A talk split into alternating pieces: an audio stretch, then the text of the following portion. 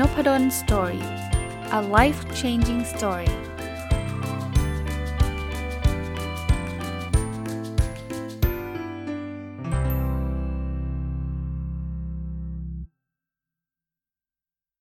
สวัสดีครับ ยินดีต้อนรับเข้าสู่นพดล Story พอดแคสต์นะครับ วันนี้เอาหนังสือที่ชื่อว่า Indistractable นะครับ เขียนโดยคุณ Nir Eyalนะมารีวิวให้ฟังนะ ต้องบอกว่า ติดตามผลงานของคุณเนออียาวมาตั้งแต่หนังสือน่าจะเล่มแรกนะครับ ชื่อว่า Hook นะ H O O K E D นะก็เล่มนั้นก็ชอบมากนะครับ เล่มนี้เนี่ยจริง ๆ ออกมาสักระยะหนึ่งแล้วละ่ะ แล้วก็ซื้อมาตั้งแต่ออกใหม่ๆนะแต่ก็ดองเหมือนเหมือนเล่มอื่นๆนะครับก็ชอบซื้อมากกว่าชอบ เอางี้จริง ๆ ชอบอ่านเหมือนกัน แต่ว่าเรทการซื้อเนี่ยเยอะกว่าเรทการอ่าน ก็เลยดองเป็นปีนะ วันก่อนได้มีโอกาสหยิบขึ้นมาอ่านก็ติดมือเลยครับ เป็นหนังสือที่ตามชื่อคือเราเคยได้ยินคาว่า distract ใช่ไหม distract เนี่ยมันคือการที่เราจะแบบถูกอะไรต่างๆ นานา สิ่งแวดล้อมต่างๆ นานาเนี่ยดึงเราออกไปจากสิ่งที่เราจะโฟกัสนะเช่นผมยกตัวอย่างง่ายๆนะว่าอย่างเราอยากทำงานเนี่ยแล้วอยู่ดีๆ ก็เสียงไลน์ก็ดังขึ้นมา แล้วก็ไปเช็คไลน์พอไปเช็คไลน์เสร็จปุ๊บเนี่ยเราก็ไปเล่นไลน์ซะเลยเนี่ยคือการ distract นะ indistractable ก็คือตรงกันข้าม คือจะทำยังไง ให้เราไม่ได้ถูก distract ไปเยอะนะ ไม่ได้ถูกแย่งความสนใจไป ผมว่าหนังสือเนี่ยมันกึ่งๆ จะตรงกันข้ามกับหนังสือเล่มแรกนะ หนังสือเล่มแรกของคุณเนยยาวเนี่ยเขาพูดถึงฮุกเขาพูดในมุมของคนขายอะคนทำสตาร์ทอัพอะว่าจะทำยังไงให้คนติดแอปเราทำยังไงให้คนใช้สินค้าหรือบริการเราแล้วติดนะ แต่ว่า Indistractable เนี่ยมามาถึงมาอีกมุมหนึ่ง มุมคนใช้ คือเฮ้ยไอแอปพวกนี้มันถูกสร้างมาเพื่อสิ่งเหล่านี้เนี่ยคราวนี้เราจะหลุดวงวงจรมันได้ยังไงนะครับเออหนังสือมี 3 part นะครับ part แรกจะเป็นเรื่องของการจัดการเรื่อง internal trigger นะ internal trigger ก็คือสิ่งที่มันดึง จะเรียกว่าอะไร trigger คือตัวกระตุ้นภายในเออนะครับ ที่จะทำให้เราแบบควยเขวนะฮะ part ที่ 2 จะเป็นเรื่องของ make time for traction นะพอเราเรามีสมาธิเรากลับมาไม่มีอะไรดึงไปแล้วเนี่ยเราจะทำยังไงให้งานที่เราตั้งใจให้มันเสร็จเนี่ยทำให้มันสำเร็จนะครับ แล้วก็ part ที่ 3 เนี่ย hack back external trigger ก็คือการจัดการกับไอ้ตัวสิ่งกระตุ้นภายนอกนะครับนะก็ก็เขาก็มีเทคนิคหลากหลายนะพอมา part ที่4เนาะ prevent distraction with pacts นะครับ ก็คือการจัดการไอ้สิ่งยั่วยวนใจเนี่ย โดยการทำ pacts ก็คล้ายๆสัญญานะ ซึ่งเดี๋ยวผมอธิบายให้ฟังนะครับผมจะค่อยๆ ทยอยเล่าให้ฟังเล่มนี้นะ part ที่ 5 จะเป็น how to make your workplace indistractable คือ เอ๊ะ จะทำยังไงให้ที่ทำงานเราเนี่ย เป็นที่ที่เราสามารถโฟกัสได้หลาย ๆ คนทำงานในที่ทำงานเนี่ย ถูกดึงเขาเรียกว่าอะไรครับ ความสนใจไปที่นู่นที่นี่นะ part ที่ 6 คือทำยังไงให้เรามีลูกที่เป็นเป็นลูกที่มีสมาธินะโฟกัสกับงานที่เขาทำแล้ว part ที่ 7 เนี่ยก็คือการมีคู่ชีวิตหรือมีความสัมพันธ์ที่มันไม่ไม่ไม่ถูก distract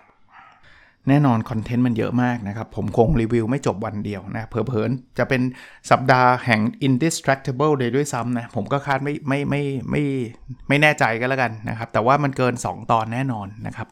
อะผมเริ่มบทที่ 1 เลยนะครับเขาก็พูดถึง superpower ของเรานะเขาบอกว่าไอ้การที่เราจะแค่ว่า เออ ต่อไปเราก็ไม่ต้องไปทำอะไรออนไลน์ก็จบแล้วเนี่ยมันมันมันไม่ได้ง่ายแบบนั้นนะเดี๋ยวมันก็มีเรื่องราวต่างๆ ที่มันมาดึงความสนใจกับตัวเราเนี่ยอีกเยอะแยะมากมายนะครับ เพราะฉะนั้นเนี่ยสิ่งที่เราต้องการก็คือเราต้องรู้จักวิธีการจัดการไอ้พวก distraction เหล่านี้ พวกสิ่งที่ทำให้เราควยเขวแบบนี้ แล้วจริง ๆ ปัญหามันไม่ได้อยู่แค่เทคนะ ปัญหามันลึกไปกว่านั้นนะครับ เพราะฉะนั้นเนี่ยให้ให้เรามั่นใจก่อนว่าเราเรียนรู้ได้นะ ซึ่งเราก็จะมาเรียนรู้จากหนังสือเล่มนี้นะครับ อันนั้นก็เป็นเป็นบทแรกนะคราวนี้ในบทที่2เนี่ยเขาก็มาเล่าให้ฟังว่า เออ แล้วทำไมต้องไปสนใจเรื่องสิ่งที่เป็น distraction ที่ทำให้เราค่อยเขวด้วย เขาก็บอกว่าง่าย ๆ เลยครับ ไอ้สิ่งที่เราให้เราค่อยเขวเนี่ย มันจะทำให้เราไม่สามารถบรรลุเป้าหมายที่เราตั้งไว้ ในขณะเดียวกันคำว่า traction คือคำตรงข้ามเนี่ย มันคือตัวผลักให้เราไปยังเป้าหมายนะครับ เพราะฉะนั้นสิ่งที่เราต้องทำก็คือ เราจะต้องลดไอ้สิ่งที่ทำให้เราควยเขวหรือ distraction แล้วก็เพิ่ม traction นั่นคือพุชหรือดันไปยังสิ่งที่เราต้องการ จะทำยังไงนะ มันจะมีตัวกระตุ้นอยู่ 2 แบบนะครับ คือ internal trigger internal trigger ก็คือตัวกระตุ้นที่เกิดขึ้นจากภายใน แล้วก็ external trigger ก็คือตัวกระตุ้นที่ เกิดขึ้นจากภายนอกนะครับ คราวนี้หนังสือก็เลยเริ่มต้นจาก part ที่1นะอันนี้เมื่อกี้2บทแรกก็คล้ายๆเป็น introduction นะ part ที่1เนี่ยจะเป็นการจัดการเรื่องอ internal trigger นะครับสิ่งกระตุ้นจากภายในนะในบทที่ 3 เขาก็เริ่มเล่าให้ฟังว่า เออ มันเกิดอะไรขึ้นนะ อย่างแรกเนี่ย ให้เราเข้าใจถึงปัญหา ที่มันเกิดขึ้นจาก distraction เขาบอกว่าอย่าไปมองแค่ว่ามือถือนี่แหละตัวปัญหานะครับ ให้มองลึกไปกว่านั้นว่าทำไมถึงเป็นมือถือ จริงๆแล้วเนี่ยเขาบอกว่ามันไอ้ไอ้ motivation เนี่ยนะหรือแรงจูงใจเนี่ยนะมันคือแรงที่มันเกิดขึ้นจากการที่เราจะหลบเลี่ยงความไม่สบายใจอะนะบางทีเราเล่นมือถือเนี่ยผมยกตัวอย่างเนี่ยมันไม่ใช่เป็นเพราะว่ามือถือหรอก แต่มันเกิดจากการที่เราอาจจะหงุดหงิดใจไหน เปิดมือถือมาจะได้มีอะไรสนุกสนุกดูเห็นภาพไหมครับ มันมาจากความหงุดหงิด มันมาจากอินเทอร์เนลมาจากภายในนะเพราะฉะนั้นเนี่ยพอเราต้องการลดลดไอ้ความไม่สบายใจแบบนั้นน่ะ discomfort นะภาษาอังกฤษเนี่ย เราก็เลยไปใช้มือถือไปใช้เทคไปเล่นเกมนะครับ เพราะฉะนั้นมันมันเลยมันเลยมันเลยติดไงครับนะเพราะฉะนั้นเราต้องเราต้องเข้าใจตัวเราเองแบบนี้ก่อนนะอ่าเขาคราวนี้ก็มาถึงบทที่ 4 นะ ในบทนี้เขาก็เริ่มสอนเรื่องเออหลายคนก็เริ่มจัดการเวลาที่เราเรียกว่า time management นะแต่ในบทนี้บอกว่าจริงๆแล้วเนี่ย การจัดการเวลาคือการจัดการความเจ็บปวดนั่นแหละนะครับนั้นเนี่ยอย่างแรกเนี่ยเราเราต้องอทำความเข้าใจในเรื่องไอ้ไอ้สิ่งเหล่านี้ก่อนนะว่าไอ้ความเจ็บปวดนี้เกิดขึ้นเพราะอะไร คืออ่านแล้วพูดได้ง่ายว่าหารูทคอร์สมันให้เจอนะครับนะอ่า มาถึงบทที่ 5 นะครับ บทที่ 5 เขาก็เริ่มเขาให้เราเข้าใจครับว่า เออ ถ้าเราไม่มีเทคนิคในการลดไอ้ temptation น่ะ temptation ก็คล้ายๆกับว่า จะเรียกว่าอะไรนะความโน้มเอียงที่เราจะทำอะไรสักอย่างเนี่ย บางทีมันก็ก็จัดการมันไม่ได้นะครับแล้วก็อีกอย่างหนึ่งคือเขาบอกงี้ เวลา จะลดไอ้ temptation เหล่านี้ไอ้ความโน้มเอียงที่เราจะทำอะไรสักอย่างเนี่ย มันต้องเปลี่ยนวิธีคิดนะครับผมผมผมยกตัวอย่างให้ฟังแล้วกันนะเป็นความรู้สึกส่วนตัวผมเนี่ยคือสมมุติว่าเราเริ่มรู้สึกว่าเบื่อเนี่ยเราก็เลยจะหยิบมือถือมาเล่นพอหยิบมือถือมาเล่นเนี่ยเราก็จะติดมือถืองานก็ไม่เสร็จ เพราะฉะนั้นเนี่ยสิ่งที่เราต้องกำจัดเนี่ยไม่ใช่มือถือ แต่เราต้องกำจัดความเบื่อ โดยที่วิธีการกำจัดความเบื่อเนี่ยอาจจะเป็นวิธีอื่นๆ เช่นวิธี การเปลี่ยนแนวคิดเปลี่ยนความคิดของเรา เพื่อทำให้มันไม่เบื่อทำให้เราให้ให้สิ่งนั้นน่าสนใจ อันนี้ผมต่อยอดให้จากหนังสือนะสมมุติว่าผมทำงานวิจัยอยู่ แล้วผมรู้สึกว่าเออเบื่อจังเลยหยิบมือถือมาเล่นดีกว่า แล้วพอเราเล่นมือถือก็หายไปชั่วโมงหนึ่งงานวิจัยก็ไม่เสร็จใช่ไหมนะถ้าเรารู้ว่าซอสหรือต้นต้นทางมันคือความเบื่อเนี่ยบางทีเนี่ยการที่เรารู้ตัวเองว่าเรากำลังจะเบื่อแล้วนะอาจจะลุกขึ้นไปดื่มน้ำเพื่อลดความเบื่อลง ไอ้การดื่มน้ำมันไม่ติดอยู่ละใช่ไหมเราไม่เคยแบบดื่มน้ำเป็นชั่วโมงอะไรเงี้ยไม่ไม่ใช่แทนแทนการหยิบมือถือเนี่ยอาจจะช่วยเราได้ คือเราไปแก้ปัญหาที่ต้นทางนะครับ อารมณ์เป็นแบบนั้นเนาะคราวนี้มาถึงบทที่6นะครับบทที่ 6 เขาก็เริ่มเล่าให้ฟังว่าอะให้ให้เราเข้าใจนะว่าทุกคนเนี่ยมี internal trigger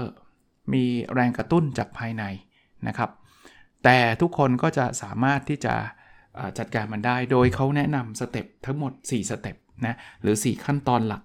ที่จะจัดการไอ้ตัว internal trigger นี้นะอันแรกคือให้เราสังเกตและจดเลยนะ ว่าเราเกิดอารมณ์อะไรเกิดขึ้นก่อนที่จะมีการเกิด distraction นะอย่างเมื่อกี้ผมเล่าให้ฟังว่า พอทำงานวิจัยแล้วเกิดอารมณ์เบื่อ พอเบื่อเสร็จหยิบมือถืองั้นก็ให้จดไว้เลยนะเพราะ อันแรกก็คือมี emotion อะไรนะครับก่อนที่เราจะไปเล่นมือถือ อันที่ 2 ให้จดไว้นะครับสเต็ปที่ 2 ให้จดไว้ อันที่ 3 ก็คือเราให้เรา explore ให้เราสำรวจว่าเออถ้าเราไม่ทำอย่างนั้นเนี่ยเราจะรู้สึกยังไงเป็นแบบไหนนะครับโดยการสำรวจเนี่ยอย่าไปรู้สึกผิดกับตัวเอง อย่าไปด่าตัวเองว่า ฉันมันเฮงซวย ฉันมันคนที่ใจอ่อน ฉันนู่นนี่นั่นไม่ ให้เราสำรวจเพื่อเพื่อเราจะได้รู้นะไม่ได้ไปทำโทษตัวเองนะครับ แล้วหลังจากนั้นเนี่ย ให้ระวังตัว สเต็ปสุดท้ายสเต็ปที่ 4 คือระวังตัว ว่าอะตอนนี้เราจะมีอารมณ์เบื่อแล้วนะ ตอนนี้เราจะมีอารมณ์โกรธแล้วนะอ่าอันนี้ก็เป็นเทคนิคที่เอาไปใช้ได้นะคราวนี้บทที่ 7 เนี่ยเขาก็พูดพูดให้เรามั่นใจเขาบอกว่าเออเราจัดการไอ้แหล่งกระตุ้นจากภายในนี้ได้นะบางทีเนี่ยเราอาจจะสมมุติว่าเป็นความเบื่อเมื่อกี้เราอาจจะลดความเบื่อของงานลงนะครับทำอะไรก็ ให้มันสนุกนะครับทำให้มันร่าเริง ถ้าถ้าเป็นไปได้ถ้ามันเป็นความเบื่อนะครับนะบางทีเนี่ยการการได้พักการได้หยุดเนี่ยอาจจะช่วยทำให้เรามีโฟกัสได้มากขึ้นนะครับนั้นงานที่มันน่าเบื่อลองแทรกไอ้สิ่งที่สนุกสนานเข้าไป distraction มันก็จะไม่เกิดอ่าอันนี้ก็ลองลองทดลองดูนะบางคนบอกก็แทรกไม่ได้อาจารย์ ก็แทรกไม่ได้ก็ลองใช้วิธีการอื่นดูนะครับ มาถึงบทที่ 8 นะครับเขาก็ พูดถึงในเรื่องของการจัดการ internal trigger อีกนะครับเขาเขาบอกว่าคนเราเข้าใจกันผิดนะว่าเราเนี่ยจะมี will power จำกัด will power ก็คือพลังใจจำกัดนะครับเขาบอกว่าไม่หรอกเราเรามีไม่จำกัดหรอกเรามีได้เรื่อยๆนะครับ มันขึ้นอยู่กับว่าเราพูดกับตัวเองว่ายังไง ถ้าเราบอกว่าอ๋อฉันเป็นคนที่ควบคุมตัวเองไม่ได้ เราก็จะเป็นคนที่ควบคุมตัวเองไม่ได้นะครับ พยายามใช้เขาใช้คำว่า self compassion นะสงสารตัวเองอะนะครับ เหมือนกับเวลาคืออย่าไป beat up ตัวเอง อย่าไปว่าตัวเองเวลาเราทำไม่ได้นะครับ เพราะฉะนั้นเนี่ยถ้าเรารู้สึกทำไม่ได้ให้เราปลอบใจตัวเอง เหมือนกับเวลาเราปลอบใจเพื่อนอะอันนั้นจะช่วยเราได้นะอันนี้คือ part ที่1นะก็คือการลดไอ้ตัว internal internal trigger นะครับก็คือแรงกระตุ้นจากภายใน คราวนี้พอลดแรงกระตุ้นที่มันจะทำให้เราควยเขวไปแล้วเนี่ย มาถึงพาร์ทที่ 2 นะครับ ก็คือทำยังไงให้เรามี traction traction ก็คือแบบเราจะได้มุ่งมั่นไปกับสิ่งที่เราอยากได้นะครับเขาก็เริ่มจากบทที่ 9 นะครับ บทที่ 9 ก็มีแนวคิดแบบนี้เขาบอกว่า คือคุณอย่าเพิ่งไปไปไปเรียกอะไรบางอย่างว่าเป็น distraction ว่าเป็นตัวที่ทำให้เราค่อยเขว จนกว่าคุณจะรู้ว่ามันทำให้เราค่อยเขวจากอะไร คืออย่าไปโทษว่าสมาร์ทโฟนนี่แหละตัวทำให้เราค่อยเขวต้องต้องรู้ตัวก่อนว่าค่อยเขวจากอะไรนะครับ ลองให้เราลองไปดูไอ้ตัว calendar เรา calendar ก็คือปฏิทินของเรานะว่ามันตอบ value ส่วนตัวเราไหม คือบางทีเนี่ยนะเราค่อยเขวเพราะว่าไอ้งานที่เราทำหรือสิ่งที่เราไปใส่ในในปฏิทินเนี่ยมันไม่ได้ตรงกับสิ่งที่เราชอบ ไม่ตรงกับ value ของเรา อีกเรื่องหนึ่งคือเพื่อให้เรามุ่งมั่นไปยังสิ่งที่เราอยากทำสิ่งที่เราต้องการทำเนี่ยเขาบอกว่าเราต้องทำ time box time box ก็คือคล้ายๆ ว่าเราต้องลงเวลาไว้เลยนะครับแล้ว revise เลยครับบอกเอ้ยนี่มันใช่อันนี้ไม่ใช่นะจริงๆ เราเริ่มต้นง่ายๆ จากการพิจารณาไอ้ตัวปฏิทินเราก็ได้นะครับ มาถึงบทที่ 10เนี่ยเขาก็บอกว่าให้เราคอนโทรลไอ้ตัว Input คือคือบางทีเราพยายามไป control ไอ้ตัว Outcome ก็คือตัวผลลัพธ์เนี่ยมันไม่ work หรอกนะครับ เพราะฉะนั้นเนี่ยให้ไปจัดการที่ Input นะ Input ตั้งแต่การตั้งเวลาแล้วเราควรตั้งเวลายังไง เวลาเช้าควรจะทำอะไร เวลาเย็นควรจะทำอะไรนะครับแล้วเวลาคุณตั้งไว้แล้วคุณต้องปฏิบัติตามนี่นะไม่ใช่ว่าตั้งไว้แล้ว เสร็จแล้วก็ไม่ทำสมมุติว่าเราอยากที่จะอ่านหนังสือตอนเช้า ก็ต้องใส่เวลาไว้เลยว่าเราจะอ่านหนังสือตอนเช้า แล้วก็ทำตามนะครับ เขาบอกว่า Input เนี่ยมันจัดการง่ายกว่า Outcome Outcome คือฉันจะอ่านหนังสือเยอะๆนี่มันเป็น Outcome แล้วซึ่ง Outcome เนี่ยมันมันจัดการยากกว่านะครับบางคนก็ท้อใจไปเลย เพราะว่าตั้งตั้งเป้าว่าจะอ่านหนังสือก็ไม่ได้อ่านสักทีเพราะคุณไม่ได้จัดการ Input ไงคุณไม่ได้จัดเวลาให้กับการอ่านหนังสือไงข้อนี้ผมก็พยายามบอกคนเรื่อยๆเลยนะสำหรับคนที่ชอบอ่านหนังสือ หรือออกกำลังกายเนี่ยจัดเวลาลงไปในคาล endar เลยนะ บทที่ 11 ครับ ก็ต่อเนื่องนะครับ ยังเป็นเรื่องเกี่ยวข้องกับการสร้าง traction หรือความตั้งใจให้เราประสบความสำเร็จนะเขาบอกว่า เราอาจจะต้องโฟกัสที่ relationship ความสัมพันธ์ระหว่างบุคคลด้วยนะครับเพราะว่าบางคนเนี่ยหลงไปกับงานซะเยอะ แล้วก็ไม่ balance นะครับ ก็คือเป็นคนที่บ้างาน แล้วก็สุดท้ายก็อาจจะไม่มีเวลาให้กับลูกกับภรรยากับสามีกับครอบครัว กับคุณพ่อคุณแม่นะเขาเตือนใจเราว่า เฮ้ยจริง ๆ แล้วเนี่ยคนที่เรารักเนี่ยเขาควรจะได้อะไรมากกว่าเวลาที่เราเหลือ ไม่ใช่ว่าทำงานจนเสร็จแล้วเหลือเวลาเท่าไหร่ค่อยไปมาให้คนที่เรารัก เพราะฉะนั้นเนี่ยลองลองใช้วิธีการเซตเวลาให้ให้ชัดเจนนะครับว่าคุณจะต้องทำอะไรยังไง แล้วเวลาเนี่ยนะเขาก็พูดถึงไม่ใช่ว่า เราจะมีเวลาแค่ว่าเวลาไปเดท เวลาไปเที่ยวเท่านั้นบางทีคุณต้องมีเวลาในการช่วยเหลืองานเขาด้วยนะ อย่างอย่างคนเป็นสามีอาจจะช่วยงานบ้านภรรยา หรือภรรยาจะช่วยงานบ้านสามีอะไรเงี้ยต้องช่วยกันนะครับ เพราะอะไรรู้ไหมฮะถ้าเราไม่มีความสัมพันธ์ที่ดี หรือหรือเพื่อนฝูงก็ตามเนี่ยเขาบอกว่าสุขภาพเราก็จะแย่นะแล้วก็จะไปกันใหญ่เออบทนี้ผมก็ชอบนะเป็นบทเรียนที่ดีนะ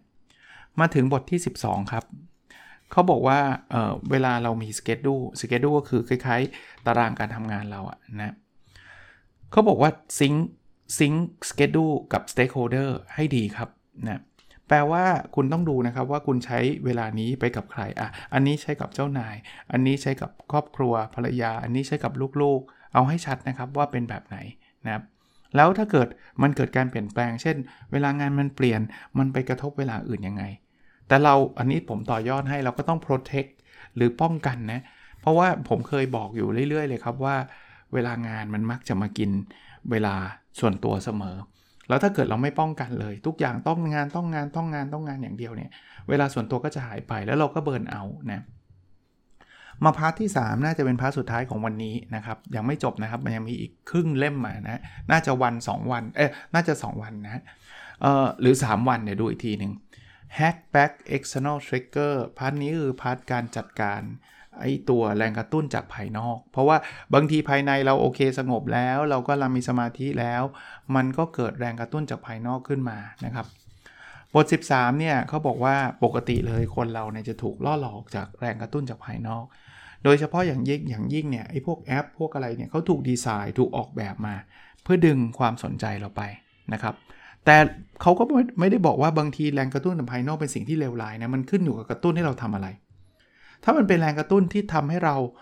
ทำตามเป้าหมายเราก็ดีนะ เช่นสมมุติว่าคุณตั้งนาฬิกาปลุกไปอะแล้วพอตั้งปุ๊บแล้วทำให้คุณรู้ว่าเฮ้ยตอนนี้ถึงเวลาต้องออกกำลังกายแล้วอย่างนี้ดีนะครับ นี่คือแรงกระตุ้นจากภายนอกเหมือนกัน external trigger นะครับ เพราะฉะนั้นแยกแยะให้ออกว่าอันไหนเป็นแรงกระตุ้นที่ทำให้เราค่อยเขว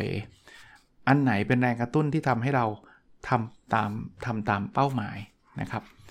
บทที่ 14 นะครับเขาก็เริ่มมาเจาะเรื่องของ work interruption ก็คือทำงานอยู่แล้วก็ถูกถูกเพื่อนเข้ามาแทรก ถูกงานเข้ามาแทรกอะไรเงี้ยนะครับเขาบอกว่าเวลาเราทำงานแล้วอะแล้วถูกอินเทอร์รับบ่อยๆ ถูกแทรกบ่อยๆ เนี่ย มันจะเกิดความ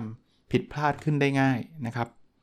สิ่งที่เราเจอกันในในออฟฟิศทั่วไปเนี่ย ก็คือ Open Office Floor แปลว่า นั่งติดกันหมดเลยไม่มีสัดส่วนเป็นของตัวเอง ซึ่งสมัยหนึ่งเขาก็ชอบบอกว่า เออ วิธีนี้เป็นวิธีที่ดีนะทำให้คนได้พูดคุยกันเจอหน้ากัน แต่มันก็มีข้อเสียครับ เพราะว่าเราจะโฟกัส เดี๋ยวเพื่อนก็เดินมาผ่านแล้วเฮ้ยเป็นไงวะเมื่อคืนเป็นไง ดูบอลเปล่าเราก็ต้องคุยใช่ไหมไอ้ไอ้คันจะไม่คุยก็จะรู้สึกเสียมารยาทแต่ทำให้เราโฟกัสไม่ได้อะพอคุยสักครึ่งชั่วโมงเสร็จอะพอนั่งจะทำงานเพื่อนอีกคนเดินมาแล้วกินกาแฟกันไหมเพื่อนอะอารมณ์แบบนี้นะครับ เขาบอกว่าถ้ามันจะต้องเป็นแบบนั้นเนี่ยอาจจะต้องมีสัญญาณสัญญาณคือสัญญาณที่บอกว่าเรากำลังโฟกัสอยู่นะครับเขาบอกว่าบางทีใช้ป้ายแปะไว้ หนังสือเล่มนี้มีแจกป้ายเลยนะ แปะไว้ว่ากำลังโฟกัสเรื่องงานอยู่คนจะได้เห็นสัญญาณ ผมก็ไม่รู้นะไม่เคยใช้ เพราะว่าด้วยส่วนตัวตอนนี้ทำงานเนี่ยมันก็ไม่ค่อยมี moment แบบนั้นละต้องต้องบอกว่างานของอาจารย์มหาวิทยาลัยมันไม่ใช่งานออฟฟิศที่จะต้องนั่งติดติดกัน 8 ชั่วโมงใน ออฟฟิศที่แบบไม่มีที่กั้นนะนะเรามีเรามีห้องอาจารย์นะ ต้องสารภาพเลยผมก็ไม่ค่อยได้เข้าด้วยนะส่วนใหญ่จะใช้เวลากับ classroom มากกว่า ก็ไม่ได้ดิสแทรกอะไรแหละคลาสรูมก็ต้องสอนหนังสือใช่ไหมทำงานวิจัยส่วนใหญ่ผมก็ทำที่บ้านนะแล้วยิ่งพอเจอโควิด -19 ตรงนี้ distraction ส่วนตัวก็ไม่ค่อยมี เพราะว่ามันทำงานที่บ้าน ยกเว้นอย่างนี้ผมผมอะผมแยกไหนๆพูดถึงเรื่องนี้แล้วก็ต่อยอดอีกนิดนึง คือผมก็แยกห้องไว้ชัดเจนครับห้องทำงานคือห้องทำงาน แล้วมันอยู่คนละชั้นเลย ถ้าถ้าลูกๆ ก็ลูกๆครับ ก็ลงไปคุยกับลูกๆ เมื่อกี้ก็นั่งคุยกับลูกๆ แต่ว่าวันนี้ยังไม่ได้อ่านพอดแคสต์ก็ขึ้นมาอ่านในห้องทำงาน distraction ก็ก็เกิดขึ้นน้อยนะอะมาถึงบทที่ 15 นะครับ คือการจัดการอีเมลครับ ในบทนี้เนี่ยเขาก็เล่าให้ฟังว่าคนเราเนี่ยเจออีเมลกันกันแบบเยอะแยะมากมายนะครับ ผมคนหนึ่งแหละที่เจอเยอะมากนะครับ เขาบอกว่าสมการมาง่าย ๆ ครับนะจำนวนอีเมลเนี่ยนะที่เราได้รับเนี่ยมันคือ n t ใหญ่เนี่ยคือจำนวนอีเมลที่เราได้รับเนี่ยมันขึ้นอยู่กับ n เล็กก็คือจำนวน message ที่ได้รับอะโทษทีผมผมพูดผิดขอขออภัย T ใหญ่คือ time spent on email ก็คือเวลาที่เราใช้กับอีเมลเนี่ยมันเท่ากับ n คูณ t n คือจำนวนอีเมลที่ได้รับ แล้วก็ t เล็กก็คือ time spent per message หรือพูดง่ายๆแบบนี้เววันหนึ่งเนี่ยเราใช้กับอีเมลเท่าไหร่ มันขึ้นอยู่กับคุณได้รับอีเมลกี่ฉบับ แล้ว2คือคุณเปิดแล้วคุณใช้เวลานานแค่ไหน เพราะฉะนั้นเทคนิคง่ายๆครับ คือการลด 2 ตัวแปรนี้ 1 คือการลดจำนวน message นะครับจำนวนข้อความที่คุณจะได้รับนะเขาบอกว่าเวลาคุณรับเนี่ย คุณอาจจะไม่จำเป็นต้องตอบทันที คุณมีเวลาชัดเจนเลยคุณจะตอบอีเมลตอนตอนเย็น คุณก็ตอบตอนเย็นรวดเดียวเลยนะครับ แล้วคุณจะไม่ได้รับ message อะไรเยอะแยะนะครับ บางคนเนี่ยผมเคยนะครับ พยายามตอบตอบตอบโอ้โหกลายเป็น chatbot เลยครับ คือตอบไปตอบกลับตอบไปตอบกลับไม่ต้องทำอะไรแล้วนะครับ อะอันนี้ก็คือวิธีการลดจำนวนจำนวน message ที่เข้ามานะครับ อันที่ 2 คือใน1 message เนี่ยพยายามลดเวลาในการตอบนะครับนั้นเขาบอกว่าเข้ามาเสร็จปุ๊บเนี่ยให้เราเขียนเลยว่าอีเมลนี้ ต้องด่วน ถ้าตรวจตอบเลย อีเมลนี้ตอบวันรุ่งขึ้นได้ แล้วยังไม่ต้องทำอะไร แล้วก็วันรุ่งขึ้นคุณค่อยมามาตอบในเวลาที่คุณสเกจดูไว้นะครับ ส่วนตัวผมผมเล่าถึงเรื่องอีเมลอีกนิดนึงก่อนก่อนก่อนหยุดในวันนี้นะครับ ผมก็ต้องบอกว่า ผมก็เป็นคนที่ได้รับอีเมลจำนวนมาก แล้ววิธีการลดอีเมลของผมเนี่ยคือผมจะมีข้อตกลงกับผู้เรียน ว่าถ้าคือผมจะมีคล้ายๆเป็นกลุ่มนะ ผมสอนอย่างออนไลน์เนี่ยยกตัวอย่าง ผมก็สอนผ่าน Microsoft Teams นะ หรือถ้าเป็น Zoom ผมก็จะมี Facebook Group เป็นกลุ่มเนี่ย ผมจะบอกผู้เรียนเลยบอกว่า ถ้ามันเป็นคำถามที่ general ให้ถามในกลุ่ม ถามว่าถามในกลุ่มเนี่ยมันดีตรงไหน เพราะว่าการถามในกลุ่มเนี่ยมันทำให้เพื่อนๆ คนอื่นได้ทราบด้วย ผมมีสมมุติผมมีนักเรียน 50 คนเนี่ยเขาผมสอนที่มันมี simulation เกมให้เล่นเนี่ยมันเขาอาจจะสงสัย ในเกม ซึ่งเป็นคำถาม general พอถามในกลุ่มเสร็จปุ๊บผมเชื่อว่าเขาไม่ใช่คนเดียวหรอกที่สงสัย อาจจะมีเพื่อนอีก 5 คนสงสัยเหมือนเขาอะแต่เขาจะได้รับคำตอบเหมือนเหมือนกัน แล้วเขาไม่จำเป็นต้องถามผมอีก แต่ถ้าเกิดเขาส่งอีเมลมาส่วนตัว ผมจะต้องตอบ 5 อีเมลอย่างต่ำหรือมากกว่านั้นถ้าเกิดสมมุติมีคนสงสงสัยอยู่ 10 คน เพราะว่าเวลาตอบอีเมลมันเป็นการตอบส่วนบุคคล อย่างเงี้ยผมลดจำนวนอีเมลมหาศาล แน่นอนครับ ถ้ามันเป็นเรื่องที่เฉพาะเจาะจง เป็นเรื่องที่เป็นความลับที่เขาไม่อยากให้เพื่อนรู้ ผมบอกยินดีครับ ส่งมาได้ ผมตอบได้นะอีกอย่างหนึ่งผมบอก expectation ไว้ชัดเจนว่า ผมไม่ได้นั่งหน้าจอคอมตลอดเวลา เพราะฉะนั้นเนี่ยส่งอีเมลมา แล้วผมยังไม่ response ภายใน 1-2 ชั่วโมงเป็นเรื่องปกติ เพราะว่าแสดงว่ามันไม่ได้ด่วนนะครับเพราะท่านส่งอีเมลมาเนี่ยปกติก็ไม่ไม่มีอะไรด่วนอยู่แล้วแหละ ถ้าด่วนโทรแล้วหรือหรือหาทางติดต่อในในหนทางอื่นอยู่แล้ว แต่ว่าผมก็จะพยายามตอบเขาภายใน 24 ชั่วโมงนะผมจะพยายามไม่ค้างอีเมลไว้มาก ยกเว้นว่าบางคนบางอันเนี่ยที่ผมอาจจะไม่ได้ใช้เวลาในการตอบ หรือว่าด้วยด้วยปัจจุบันเองต้องต้องต้องเรียนด้วยความเคารพว่า ก็ไม่ได้เช็คแบบทุกทุกตลอดเวลา ผมพยายามใช้เวลากับอีเมลให้น้อยที่สุดเท่าที่จะเป็นไปได้นะครับ แต่อีเมลมีข้อดีนะ เพราะว่าหลังๆเนี่ยมีคนชอบติดต่อผมทางไลน์อีก พอทางไลน์เนี่ยหลุดง่ายมาก เพราะว่าไลน์เนี่ย message เยอะกว่าอีเมลแบบเป็น 10 เท่าครับไลน์วันหนึ่งเป็นพันน่ะซึ่งอย่างนั้นนะบางทีไม่ทันได้อ่านหรอก หรือบางทีอ่านอยู่ข้างนอกมันก็ตอบไม่ได้ไม่ได้สะดวกแล้วพอกลับมาก็ลืมไปแล้วนะครับ แต่อีเมลเนี่ยกลับมาเรายังเห็นอยู่นะครับ ก็วันนี้ประมาณนี้นะครับ หนังสือชื่อ Indistractable How to Control Your Attention and Choose Your Life นะครับ เป็นหนังสือที่ดีนะครับ เนลอียาเป็นคนเขียน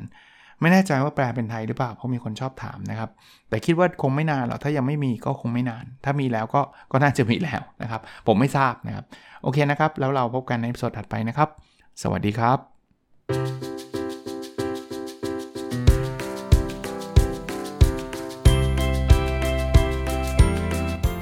n o p a d o n Story a life changing story